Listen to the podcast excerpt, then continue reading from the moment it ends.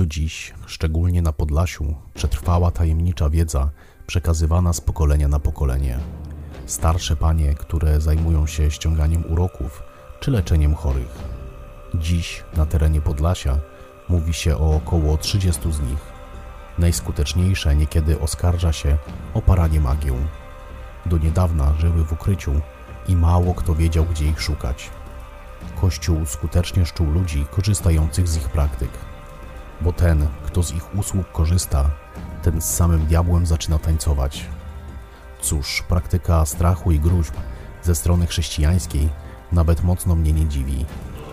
Dziś Kościół prawosławny zdecydowanie odwraca się od szeptania, choć nie jest tajemnicą, że modlitwy, z których szeptuchy korzystają, wymawiane są właśnie z religii prawosławnej. Ci, którzy z usług ich korzystali, mówią, że słów modlitwy nie sposób zrozumieć. Szeptane są szybko i bez najmniejszej przerwy, a gdy tchu zabraknie, to na wdechu. Tak, by nie przerwać nawet na chwilę. Są rytuały, które odprawiają na poszczególne choroby, uroki czy klątwy. Są takie, do których trzeba umawiać się telefonicznie, gdyż chętnych mają naprawdę dużo i to z całej Polski. A są też takie, które nie uznają umawiania się i kiedy do niej nie pójdziesz, wtedy cię przyjmie.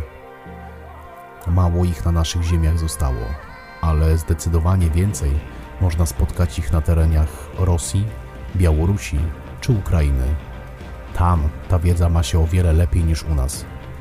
Nie wiem, czym jest to spowodowane, jednak szczęście to, że i u nas przetrwał choć ułamek słowiańszczyzny, ale właściwie to, co powiedziałem do tej pory, to opis szeptów, jakie zamieszkują nasze ziemię dziś.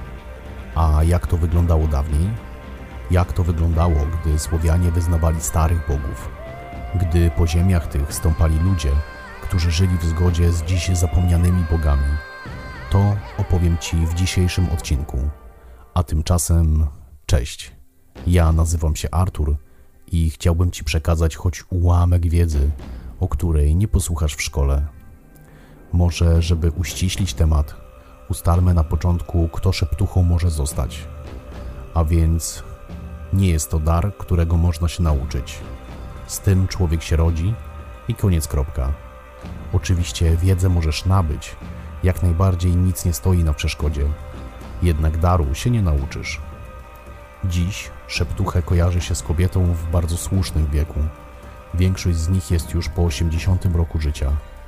A jak to było dawniej? Co do kwestii daru, zarówno dawniej, jak i dziś jest tak samo. Z tym się trzeba urodzić i koniec. Najczęściej było to dziedziczone. Jednak zdarzało się, że kobieta rodziła się szeptuchą w rodzinie, w której nigdy takowej nie było. Co ważne, szeptum to raczej wymysł dzisiejszy. Nie spotykało się mężczyzn, którzy szeptali. Te cechy należały do kobiet. Jeśli chodzi o mężczyzn, to zostawał taki żercą bądź wołchwem. Ale wracając do tematu. Dziś uznaje się za najlepsze z szeptuch takie, które są już w dość sędziwym wieku. Jednak dawniej wcale tak nie musiało być. Oczywiście również zdarzały się takie przypadki. Najczęściej wyglądało to jednak tak. Dziewczę młode, gdy dar posiadało, udawało się do starej szeptuchy na nauki, by chłonąć wiedzę, którą później ludziom pomagać będą.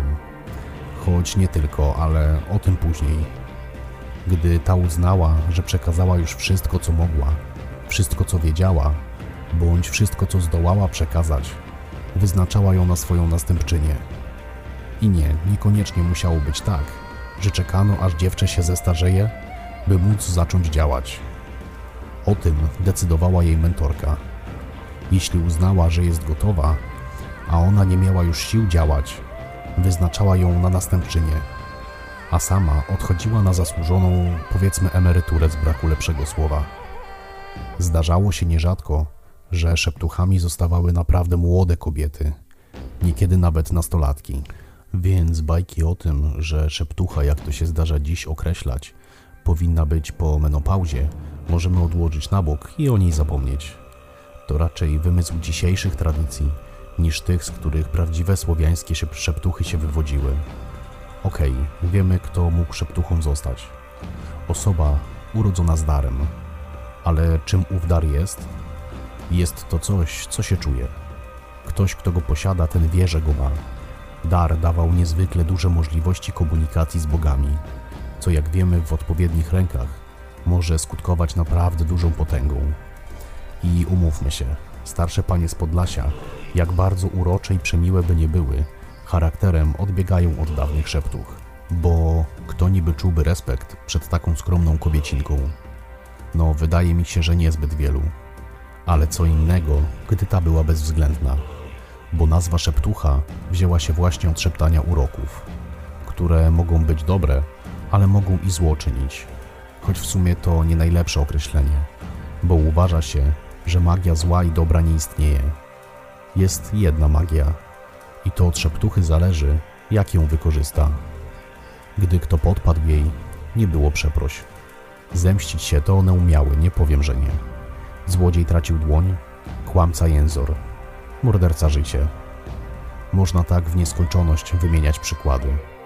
Więc jak widzisz, nie była to skromna staruszka, a często młoda dziewczyna, na której widok niekiedy w popłochu uciekali ci, co sumienie mieli skalane złem. Bo tak to już bywa na tym świecie. Nie zawsze ten, co pomaga, jest dobry.